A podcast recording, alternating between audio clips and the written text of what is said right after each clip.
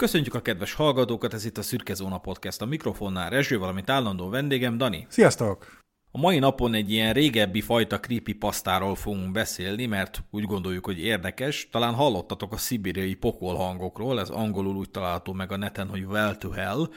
amihez tartozik egy ilyen nagyon fel, megrázó és nagyon mondhatom, hogy ijesztő hangfelvétel is, melyet be fogunk játszani, de hogy ebből a hangfelvételből gyakorlatilag keletkezik egy ilyen nagyon creepy, nagyon ijesztő háttértörténet,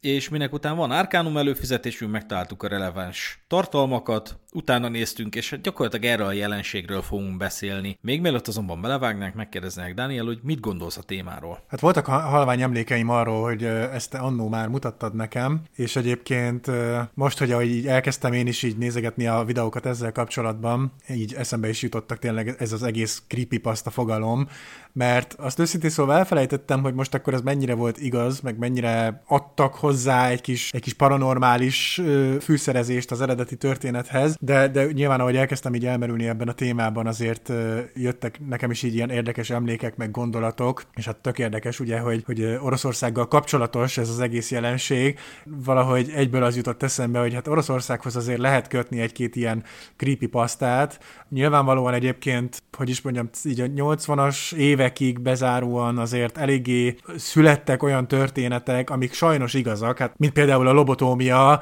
amik azért eléggé tragikus dolgok, amiket műveltek ugye a, a kísérletezések során, és hát az ilyen valós történetek mellett azért sokszor nehéz eldönteni, hogy na akkor vajon mi a kamu, meg mi a nem kamu, hisz tényleg azért különböző szituációkban, akár háborús szituációkban, meg egyéb tényleg ilyen orvosi kísérleteknél azért elhiszi az ember, hogy a, az alanyok azok halucinálnak, dolgokat, hallanak hangokat. Hát most ugye, a, amikor a kriptidekről beszéltünk, és így a saját tapasztalatainkat próbáltuk feleleveníteni, akkor azért nekünk is voltak olyan emlékeink, hogy különböző sátáni, démoni, meg paranormális hangokat hallottunk, meg dolgokat láttunk. Hát ugye ez egy, ez egy régebbi történet, nyilván így a, a bizonyítékok, még hogyha vannak is, akkor nyilván ugye nem olyan minőségűek, de manapság már nem feltétlenül fogadjuk el azt, hogy a a technológia korában, hogyha UFO-t észlelünk, akkor nyilván ez egy ilyen 120 p videónak az egyetlen bizonyíték arra, hogy láttuk ezt az UFO-t. Tehát azért itt igen, a 80-as évekből tényleg azért a hangtechnika, meg a, a videókészítő gépek azért még nem voltak annyira fejlettek, és szerintem talán pont ez ad neki egy ilyen kis nosztalgikus szépséget, na vajon akkor mi látható, mi hallható ezeken a, ezeken a felvételeken, hát inkább ugye hallható, mert e, erről lett híres, és hát így belehallgatva nyilván lehet, lehet csámcsogni rajta. Mi azért ugye foglalkoztunk már egyéb műsorokkal kapcsolatban, hát nyilván te leginkább ugye a Csaperi kettős gyilkossággal kapcsolatban ugye hangfelvételekkel, meg, meg hogy a, az átiratokkal, és hát ez mindig egy érdekes dolog, hogy az ember miket tud esetleg kihallani évekkel később. Hát ez, ez azért egy pár fokkal kaotikusabb. Nyilván ez ugye a mai napig meghallgatható különböző felületeken, ebből túl sok mindent nem lehet kielemezni, de ettől függetlenül egy érdekes érdekes kis creepypasta szerintem, és annyi szépsége van, hogy azért van valamennyi valóság alapja, ugye fényképeket is láttunk, legalábbis én, én találtam fényképeket a helyszínről, hogy az ma hogy néz ki, úgyhogy annyi, annyi érdekessége van, hogy hát ez nem egy teljesen fiktív kriptid, amiről nem tudunk semmit felmutatni, csak a legendákat, hanem hogy itt tényleg van egy hely, amihez lehet kötni ezt az egészet, ebből a szempontból talán érdekes ez a creepypasta. Én úgy emlékszem, hogy erre a hangfelvételre körülbelül a 2000-es évek közepén vagy második felén találtam rá, mert hogy én rajongtam ezekért az ilyen talált felvételekért, rajongok mindmáig egyébként, talán ez ennek köszönhető, hogy létezik a Csepri 2 gyilkosság című sorozatunk, hogy ez, szerintem ez egy nagyon érdekes műfaj, hogy valamilyen bizonytalan forrásból származó, de annál bizonytalanabb tartalmú felvételi kézen közön jár, és akkor az emberek ötletelnek, hogy vajon mit, mi, mi hallható rajta is. Ez is valami ilyesmi volt, ezt emlékszem, így baráti körben prezentáltam is, és már akkor is egy picit így szkeptikusan fogadtuk mindannyian, meg hát bárki meghallgathatja, mondja azt, hogy mondhatja azt, hogy azért ezt összehozni nem akkor a kihívás, akár hogyha kimész egy agresszíve foci meccsre, és ott leengeded a, moni- a mikrofont, már abból is következhet egy olyasmi, hogy jó, akkor én ezt a pokolhangokként fogom megfuttatni az interneten, de akkor is talán mondhatjuk azt, hogy érdekes, mert hiszen társul hozzá egy ilyen lore-szerűség, egy ilyen mitológia vagy mítosz, hogy hogy találtak rá erre a hangfelvételre, mm-hmm. vagy hogy képződött meg. A forrás szerint, amit mi felhasználtunk, Egy film ismeretterjesztő magazin tette közé ezt először ezt a felfedezést. A cikk szerint az orosz és a norvég geológusok több mint 14 km mély lyukat fúrtak Szibéria földjébe, és odalentről emberi kiáltásokat hallottak. A föld legmélyebbre lenyúló üregéből fájdalom és őrület hangjai csaptak fel, és a két geológus megrettent, hogy kísérletükkel szabadjára engedték a gonosz erőit. Az egyik geológus, dr. Azakov, a fúrás vezetője, az Ammenussastia című finn lapnak kijelentette, hogy a tények, amelyekre rábukkant, olyannyira megdöbbentőek, hogy el sem meri képzelni, mi lehet odalent. Kezdetben minden rendben volt a fúrással, mondta az orosz geológus, majd 14,4 kilométeres mélységben a fúrószár erősen remegni kezdett, amire az az egyetlen lehetséges magyarázat, hogy a fúró vége egy nagy kiterjedésű üregbe ért. Ebben a barlangban a hőmérséklet elképesztően magas lehetett. Számításaik szerint elérte az 1000 fokot.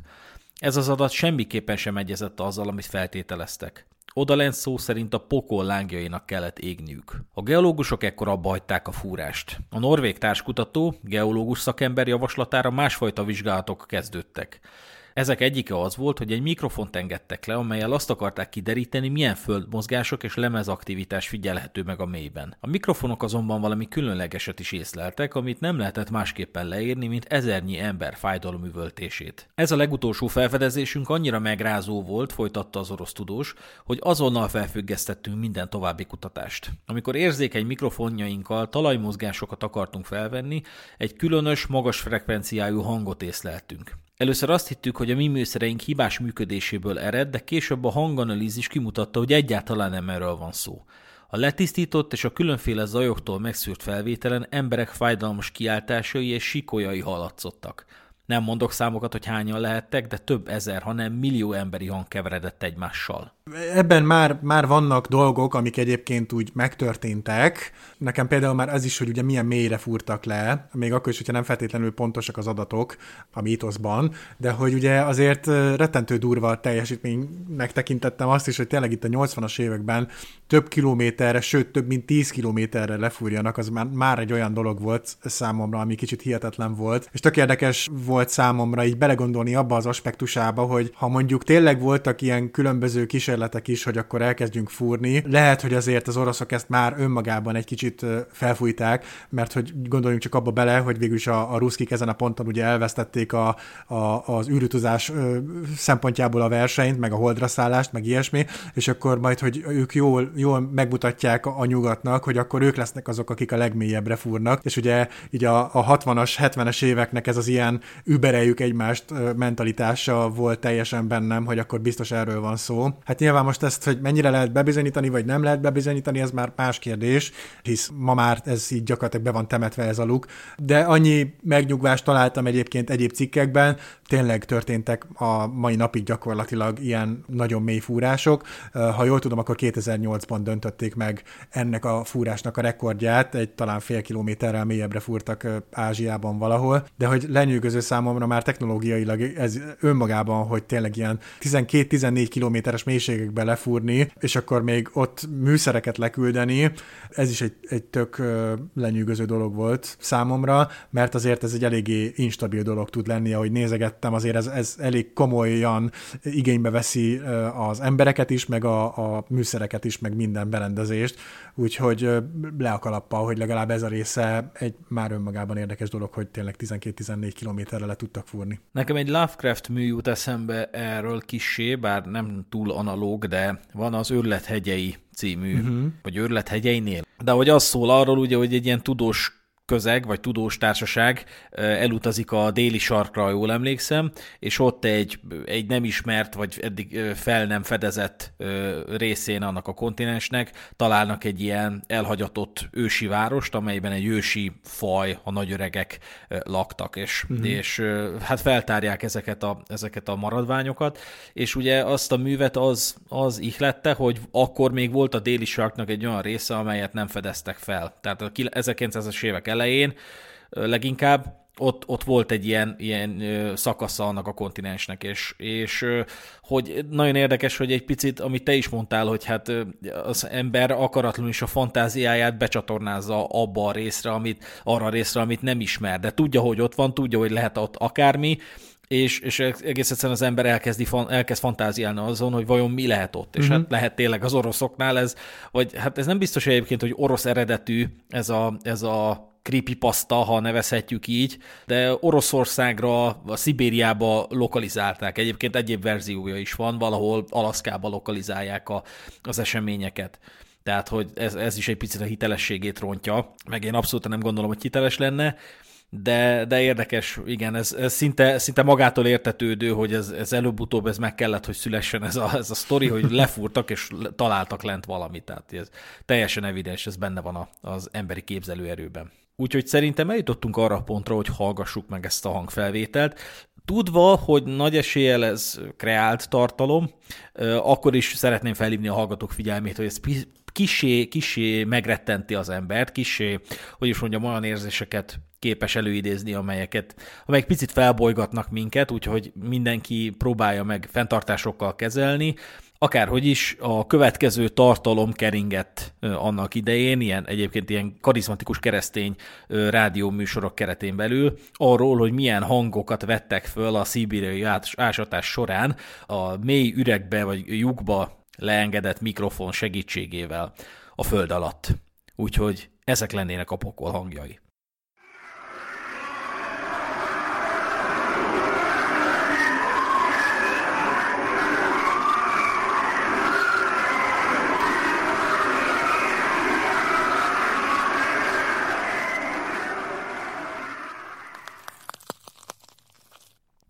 Hát ez lett volna a szóban forgó hangfelvétel arról, hogy milyen hangzások érzékelhetők, vagy tapasztalhatók a, a pokolból leginkább, és hogyha az ember tényleg egy picit átadja magát a képzelő erejének, akkor elég borzasztó dolgokat tud elképzelni, viszont ez azért tényleg egy nagyon elrugaszkodott felfogás, ma már úgy gondolom, hogy elrugaszkodott felfogás a, a mennyes a pokol felfogásához fűződően, tehát hogy ha létezik is pokol, amiben én nem biztos, hogy hiszek, de az egészen biztos nem egy, nem a föld alatt van, és egészen biztos nem, nem egy ilyen nagyon ö, feldúlt közeget kell elképzelni, hanem, hát nem tudom, azért vannak, vannak, van, vannak rosszabb szenáriók, mint egy ilyen, ilyen föld alatti pandemóniumban ö, eltölteni a, az öröklétet. Igen, az a helyzet, hogy mindig is érdekes volt számomra, amikor szó szerint veszük azt, hogy, hogy lent van a pokol, fent meg a mennyország. Nyilván ennek van egyéb lélektani jelentése is, meg minden, de hogy érdekes volt, amikor, amikor én is így belegondoltam abba, hogy na hát akkor most ezt szó szerint vettük, hogy alattunk van a pokol, és hogy nem csak átvitt értelemben, hanem hogyha jó mélyre fúrunk, akkor megtaláljuk a poklot, és megtaláljuk a, a szenvedő lelkeknek a siránkozásait. Hát, mint egy skifi film, vagy valami hasonló, nyilván egy érdekes gondolat tud lenni, meg hát volt már nyilván erre példa, hogy ennyire komolyan vettük azt, hogy lent a föld mélyén van a pokol, de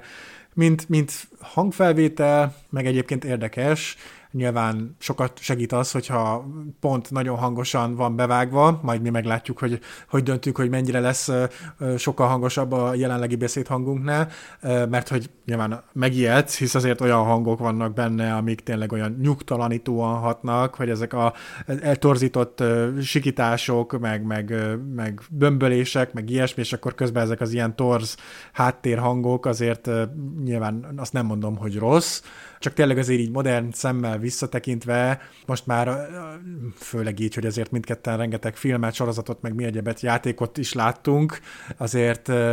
akár a, a Doom, meg a hasonló játékokban is, nyilván bennem is egy icipicit kiégett ez a, az ilyen jellegű relé, hogy a, a pokol hangjai, és akkor bejátszák nekem ezt, mert azért tényleg hallottam már sokkal durvább és, és jobban megszerkesztett hangokat, de hát ugye megint csak hozzáteszik, hogy a sztori szerint ugye ez a 80-as években keletkezett ez a hangfelvétel, és akkor, hogyha ilyen szemmel kezdjük el kicsit átélni, akkor, akkor valóban megint az, hogy hú, most akkor leengedtünk egy, egy hangfelvevő eszköz 14 kilométeres mélységben, ahol ahol egyébként rettentő nagy hőség van, és, és ilyen-olyan-amolyan megerősített eszközökkel kellett egyáltalán lefúrni, meg hogy a, a mikrofont is meg kellett erősíteni, és akkor így, így nyilván ad neki egy kis életérzést, és, és egy kis hangulatot. De mondom, azért így modern fejjel azért már hallottunk jobbat szerintem. Erről az eseményről állítólag az Asker című norvég lap is beszámolt, ennek a dr. Ban Numendal, ez a norvég tudós, aki részt vett a, az ásatáson, kijelentette, hogy őket, tehát őt és orosz kollégáját elhallgattatták. De ő még mindig rettegett ekkor állítólag az életért, mert hogy megszegte ugye a titoktartást. Nem is mert visszamenni Oroszországba, mert szerinte azonnal börtönbe vetették volna. Szerint a fúrást felső parancsra hagyták abba, és a külföldi szakembereket azonnal menesztették, két napon belül el kellett hagyniuk az ország területét. Meg is fenyegették őket, ha bárkinek elárulják a fúrás eredményét, végezni fognak velük. Habár Oroszország a Szovjetunió szétesése után drámai változásokon ment keresztül, sok területen még megmaradtak a múlt felfogásai. Bár a norvég vagy az orosz szakember a mai napig sem érti, miért tiltották meg nekik a felfedezés közzétételét. Másnap felkeresett bennünket egy tisztviselő a minisztériumból, és megváltoztatva a korábbi fenyegetést jelentős pénzösszeget ajánlott fel a hallgatás fejében. Amint hazaértem Norvégiába, mondja ugye a tudós, a teljes összeget a geológus nem árulta el, mekkora volt, de nem cáfolta meg az újságírót sem, akinek a feltételezése szerint 6 számjegyű dollárösszeg volt. Jótékony célokra adományoztam. Dr. Numendál szerint az oroszokat igazából nem a föld mélyéről előtörő hangok izgatták, hanem valami ennél is sokkal rémisztőbb esemény, ami a következő éjszaka játszódott le. A felfedezés éjszakáján, amikor mindannyian azt találgattuk, mit is fedeztünk fel, egy hatalmas fényes gázfelhő tört elő a lyukból, és felvette egy ember arcát. Ebben a gázfelhőben felbukkant egy szárnyas izzó alak is, és az égen kirajzolódva a következő szó volt olvasható orosz nyelven. Győzedelmeskedtem. A táborban leírhatatlan lett a káosz. Egész hajnalban mentőautók szirénáztak, és az orvosok olyan nyugtatót adtak be a munkásoknak, amely állítólag törli a rövidtávú emlékezetet, és a sokkos állapotú betegek kezelésére szokták használni. Más újságírók megkíséreltek utána járni a finn és a norvég lapok híradásainak. Sikerült is kapcsolatba lépnünk a norvég geológussal, aki meghatározta, hol történt a fúrás. Az újságírók helyszíni vizsgálatai azonban nem jártak sikerrel, mert az a terület Szibériában a külföldi kutatók számára tiltott zóna. Annyit azonban mégis sikerült kideríteni, hogy a megjelölt területen létezik egy elzárt katonai objektum, amelyen csak egy építmény van, egy vastag betonból épített platform. Érdekes, hogy mióta a világő világ azóta az alvilágot mindig is kereste az ember. Edmond Haley egy híres angol csillagász volt a maga idejében, fel többek között egy üstököst, kiszámította pályáját, ezért ezt az égitestet róla nevezték el. A földkörte alakú kialakulását azzal magyarázta, hogy két mágneses pólusa van. Azt feltételezte, hogy bolygónknak van egy külső burka, és emellett külön létezik egy magva is. Mind a két képződmény pólusa külön-külön mozog. Ezt az elméletét a brit királyi csillagászati társasággal is ismertette. Ezután kifejtette, hogy a belső magnak is szüksége van fényre, hogy kialakulhasson rajta élet, és ilyen fényjel rendelkezik is, és az északi fény, vagy az aurora borealis nem más, mint a belső földmag fényének távozása a külső föld, földburok vékony talajrétegén keresztül.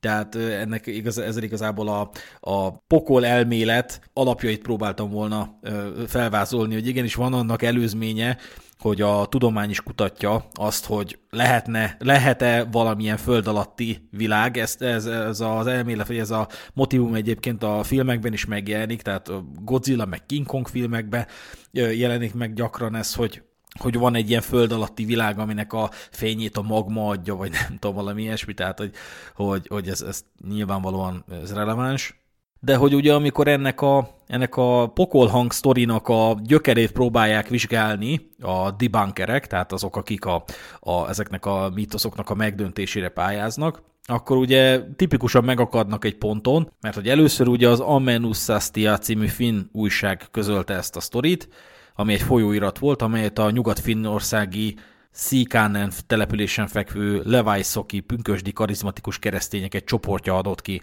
Rick Buller, aki interjút készített a szerkesztőkkel, arra jutott, hogy a történetet egy Etela Suomen című újságnak az egyik rovatában hozták le, vagy hozhatták le.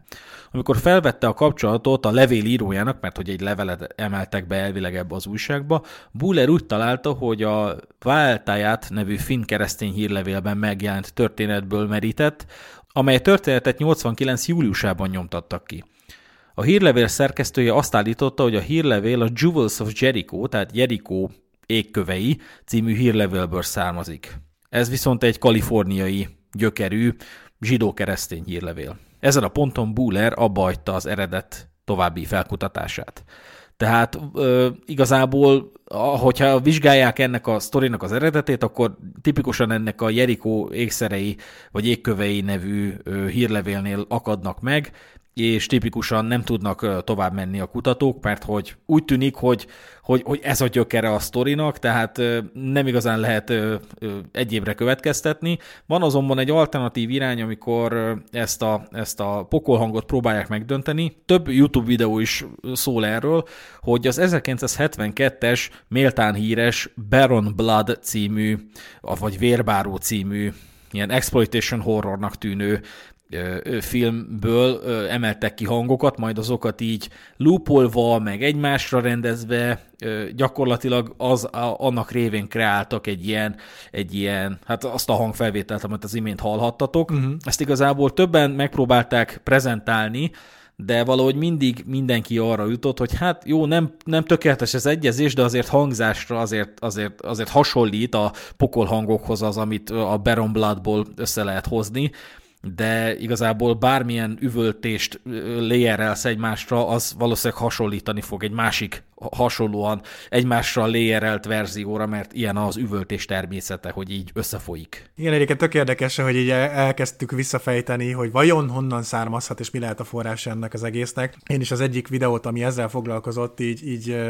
kicsit kuncogva hallgattam, amikor ehhez a részhez értek, hogy na jó, oké, de mi a bizonyíték? Van bármi videófelvétel erről az egészről? Nincs, csak egy hangfelvétel, és akkor ott is meghallgatják hangfelvételt, és hát igen, igen, borzasztó, no, de hogy akkor végül is honnan ered ez a történet, és akkor igen, hát egy ilyen magazin, meg egy olyan cikk, meg így, meg úgy, meg amúgy. Egyébként tök érdekes részlet szerintem, hogy, hogy kicsit belevittük az ilyen vallásos magazint, meg, meg uh, híreket, tehát hogy, hogy ott legalább egy ilyen tematikai kapcsolódást érzek, hogy akkor valami kereszténységgel, vagy, vagy zsidó hitvallással kapcsolatos dologból eredhetett ez az egész, és hogy akkor ott beszéltek arról, hogy, hogy az egyik norvég kutató, aki, ha jól emlékszem, aki ezt próbálta visszafejteni, rájött arra, hogy hát valószínűleg itt, ha bármi tényleges eredeti forrása is van ennek az egésznek, akkor ez, ez fikció, és hogy keresett korabeli norvég cikkeket, amik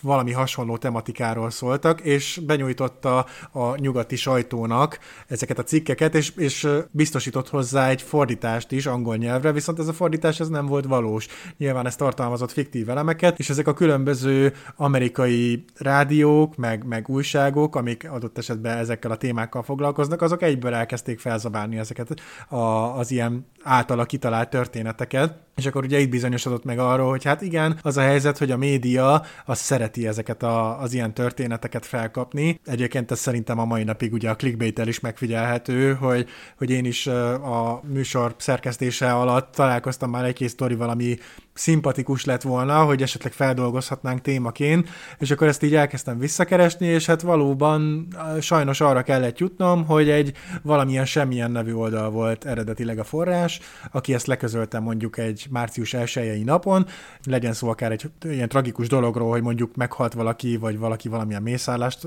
csinált, de hogy ez így, ez a kis semmilyen nevű gyakorlatilag online felület, blog, vagy akármi ezt így lehozta, és akkor szépen meg lehet figyelni, hogyha ne adj Isten, ez eljutott egy nagyobb szintig, hogy akár CNN vagy hasonló hír közlő csatornák is foglalkoztak ezzel, valahogy mindig odajökkodunk ki, hogy ez az egyetlen weboldal volt a forrása mindenkinek, és ugye hát itt is nyilván ez 20 évvel, 30 évvel korábban ugyanígy megfigyelhető szerintem, hogy, hogy akik elkezdték ezt bármilyen szinten is fölkapni, valószínűleg egy, egy bizonyos pontra mutatnak vissza, ami meg hát természetesen így utólag már abszolút megkérdőjelezhető, bár ugye ebben a konkrét esetben a tényleges forrásig ugye nem tudtuk visszafejteni, meg ahogy én is néztem, nem igazán lehetett visszafejteni, de hát igen, megint csak ez adja a szépségét valószínűleg, hogy, hogy misztikus maga, hogy honnan eredhet ez az egész történet. Beszéltünk a creepypastákról, és ez egyébként ez a creepypasta kifejezés, ez meg megjelenik a műsorszerkesztésünk során. Legutóbb talán a Slenderman késelésről szóló epizódban emlegettük, mert hiszen a Slenderman az egy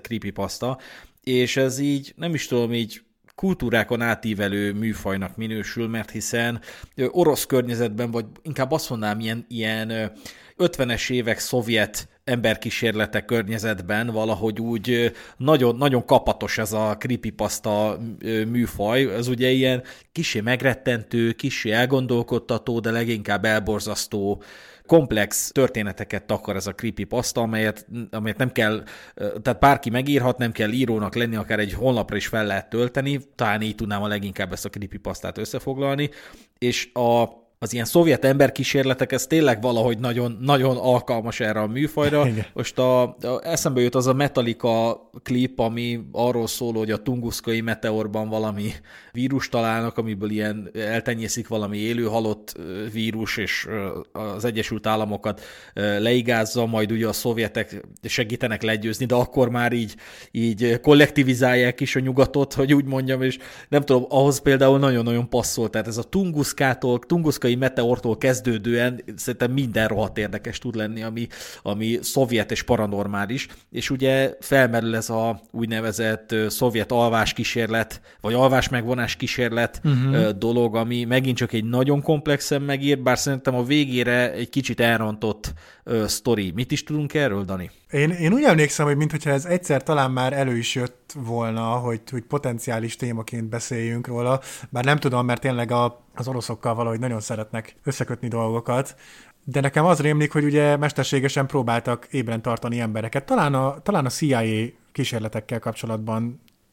megemlíthettük, vagy csak gondoltunk rá, hogy megemlítsük, hogy ha jól emlékszem, akkor talán gázzal próbálták ébren tartani az embereket. Ú, hogy most készültek képek, ez most nincs, nincs teljesen előttem, de mint hogyha talán még ugye ilyen cikkekbe, idézőjeles cikkekben még képek is lettek volna, hogy, hogy az emberek ott vannak már nem tudom már mennyi ideje ébren tartva, és akkor ilyen különböző dolgokat behalucinálnak, meg behallanak, de már nekem, nekem sincs meg teljesen, miért te mire emlékszel? Hát én is valami ilyesmire emlékszem, hogy ébren tartottak ilyen önkénteseket, amit szovjet közegben nem tudom, hogy lehet-e értelmezni az önkéntességet, de, de utána ilyen katonai önkénteseket ébren tartottak, és, és valami gázzal igen megakadályozták, hogy elaludjon, és ugye abból táplálkozik ez a creepypasta, hogy a, a, az alvás megvonás az egy természetellenes dolog, uh-huh. tehát előbb-utóbb így is úgy is aludnia kell az embernek, de hogy így pont az, hogy valami gázzal megakadályozták, és az emberek ö, elősz, először így kifordultak magukból, megőrültek, majd nem is kívánták már az alvást, nem is tudtak már aludni, viszont elkezdtek ilyen öncsonkításokba bocsátkozni, tehát az, a, az idegeiket, vagy az izmaikat, vagy az innyaikat ilyen uh-huh. sorrendben rendezték, meg hasonlók, és a végén van valami csattanó, hogy, hogy, hogy ott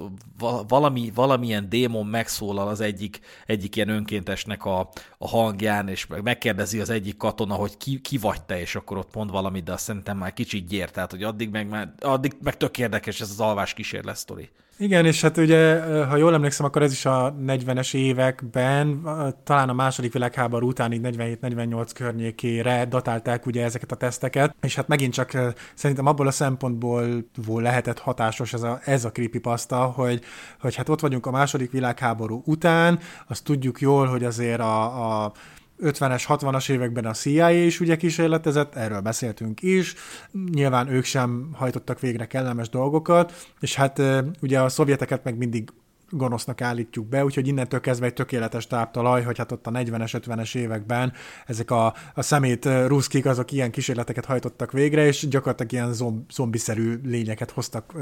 létre, akik már fügtek ezektől a gázoktól. És akkor ezt is ugye elkezdték elemezni, hogy, hogy mi, mi lehet benne a fals, meg a, a fikció, mert hogy tényleg, hogy, hogy egyáltalán ilyen gázzal ébren tartani valakit, még hogyha lenne is ilyen potenciális gáz, itt, itt ha jól emlékszem, itt, itt hetekről volt szó, talán még hónapokról is, és hogy, hogy tényleg a, az emberi szervezet abból a szempontból lenyűgöző tud lenni, hogy azért tényleg már akár a mikroalvások, meg ilyenek is azért elég hamar be tudnak ütni, és hogy rettentő nagy erőfeszítésbe kerülne az, hogy, hogy itt valakit megpróbáljanak konstansan ébren tartani. Itt nem csak egy gázra lenne szükség, hanem valószínűleg folyamatosan valamilyen kint kellene neki okozni, meg minden egyéb stimulációt kellene csinálni ahhoz, akár audio, vagy, vagy vizuális, vagy bármilyen szinten, hogy megpróbálják ébren tartani az embereket, de ugye a, az alvás kísérlet sztoria szerint ott gyakorlatilag egy ilyen stimuláló gázról volt szó. És érdemes még beszélnünk az Uncanny Valley jelenségről, amit nem fogunk most részleteiben kitárgyalni, mert sokkal komplexebb téma,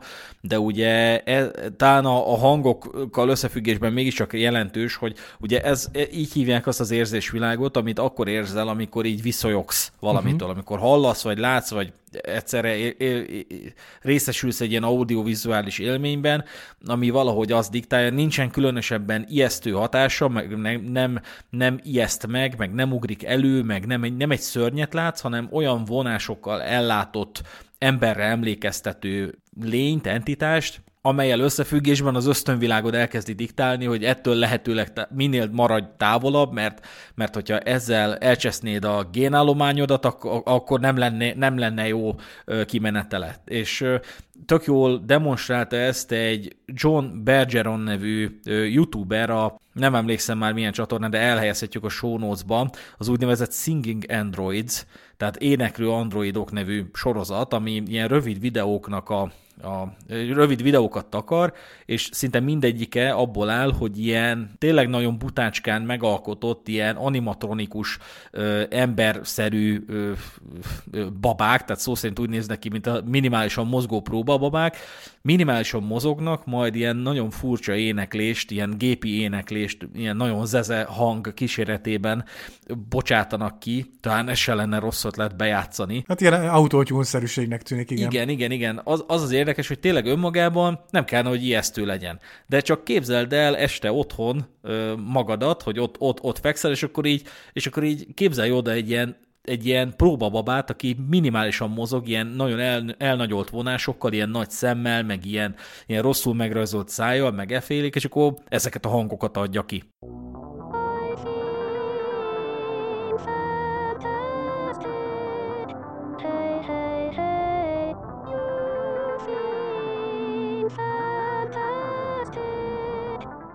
Igen, egyébként szerintem is nagyon nagy hatása tud lenni az emberre ennek az ilyen Uncanny valley és valószínűleg a, a kriptidek, meg tényleg ezek a creepypasták, meg minden ilyen dolog az azért tud érdekes lenni, ha végül is jól megvan szerkesztve és jól ki van találva. Raksz bele kézzelfogható dolgokat, akár valós dolgokat is belemixelsz a történetbe, hát ugye főleg amikor a kriptidekről beszéltünk, a, a mosolygó ember, meg a, vagy vigyorgó ember, meg minden egyébről. Én úgy érzem, hogy, hogy talán azok tényleg jobban ütnek, amik úgy, úgy egy picit kézzelfoghatóbbak, hogy, hogy vannak olyan események, történések, amik, amik be úgy bele tudod magyarázni, hogyha tényleg, hogyha sétálsz este a sötét erdőben, akkor, akkor te is láthatod, te is hallhatod, és nyilván, hogyha ezt kíséri videó is, mint például ezekben a, a éneklő android babákban, akkor itt is az van, hogy úgy nem tudod hová tenni, és talán ez akaszt ki egy kicsit téged, de ugyanakkor meg meg egy kicsit izgat is ez a kérdéskör, hogy akkor ez mi, hogy, és nyilván ezzel táplálod egy kicsit a saját kíváncsiságodat, és ugye szerintem a, akár ennél a alvás kísérletnél is, meg akár ugye a szibériai pokolhangnál is, hogy tényleg hogy például volt egy, egy, egy fúrás a 80-as években. Tényleg lefúrtak több mint 12 kilométer mélyre, ami egy hatalmas érdem volt akkoriban, és a mai napig egyébként kevésszer ismételték meg. Ha, ha jól emlékszem, akkor a, a listán, amit láttam, ott talán négy vagy öt különböző fúrás volt a világon. Egyébként nem mindegyik felszínen történt, valamelyik víz alatti fúra, fúratás volt, de hogy tényleg ezek ilyen hatalmas érdemek, hogy egyáltalán idáig lefúrunk, és akkor hát akár ugye olaj miatt, vagy akár mi miatt, de hogy, hogy ezek, ezek mind olyan elemek, hogyha utána néz az ember, elkezdi vizsgálni őket, akkor úgy talál valós példákat, meg, meg egyébként tényleg a, az ilyen mágneses interferenciák, meg mindennek köszönhetően, ugye a, a mi készülénkeink is sokszor meghűlnek, legyen szó akár ugye a, a kamera is, hogyha ugye, hát nem tudom, hogy ki mennyit játszott ezzel, vagy mennyire verték meg a szülei emiatt, de ugye, hogyha egy mágnest a régi televíziókhoz is oda kezdtél így rak, rakocsgatni, akkor ugye ott is görbítette az adást, meg ugye mindig mondják, hogy az ilyen különböző sugárzások, amik az űrből érintenek minket, akár a nagy boom, vagy akármilyen más sugárzás, hatására ugye ezt is lehet érezni, a napkitörések, meg a minden egyéb, tehát hogy, hogy mind, tehát hogy ez a szép ezekben, hogy vannak olyan kis apró morzsák, amik hihetőbbé teszik ezeket a történeteket, viszont ugyanakkor meg elkezd a racionális éned belépni, hogy na jó, hát most hagyjuk már, hogy most lefúrtak 14 km mélyre, és akkor a pokolt elérték, de hogy, hogy ennek ellenére szerintem ez a két én vetélkedik egymással ezeknél az ilyen uncanny creepypastás témáknál, és szerintem emiatt a populárisak mind a mai napig. Kedves hallgatók, ez lett volna a pokol hangjairól szóló epizódunk. Reméljük, hogy szimpatikus volt nektek. Ezt kicsi rövidebbre vettük, de annyi baj legyen, legalább hamarabb meg tudjátok hallgatni, vagy gyorsabban, vagy kevesebb ideig tart, de tudjátok, hogy nem ez a terjedelemi jellemző ránk. Erről a témáról sajnos ennyi keveset tudtunk beszélni. Köszönjük, hogy velünk voltatok, maradjatok továbbra is velünk, jelentkezünk következő pénteken egy újabb epizóddal. Ez volt a Szürke Zóna Podcast, én Rezső voltam, és köszönöm Dánielnek a részvételt. Sziasztok! Sziasztok!